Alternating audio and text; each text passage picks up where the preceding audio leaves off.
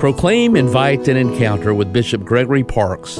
Monica prayed unceasingly for her son Augustine, for his conversion, and while it took a little while for it to happen, ultimately her prayers were heard. And I think moms should be recognized for their powerful prayer and intercession. You know, Jesus had such a great love and respect for his mother, for Mary. And because of that, I think uh, moms have a special place in his heart. And so, so when they pray to him for the conversion of their children or for some particular attention, I like to think that he gives it a special attention. What I always tell parents is not to lose hope, and I'll often remind them to pray through the intercession of Saint Monica, pray through the intercession of Saint Augustine, who underwent that conversion. You can give witness to them. And when they see how you live your life and the importance that God plays in your life, that could be just the inspiration that they need to come back to a life of faith. For podcasts and social media accounts, visit bishop parks dot org.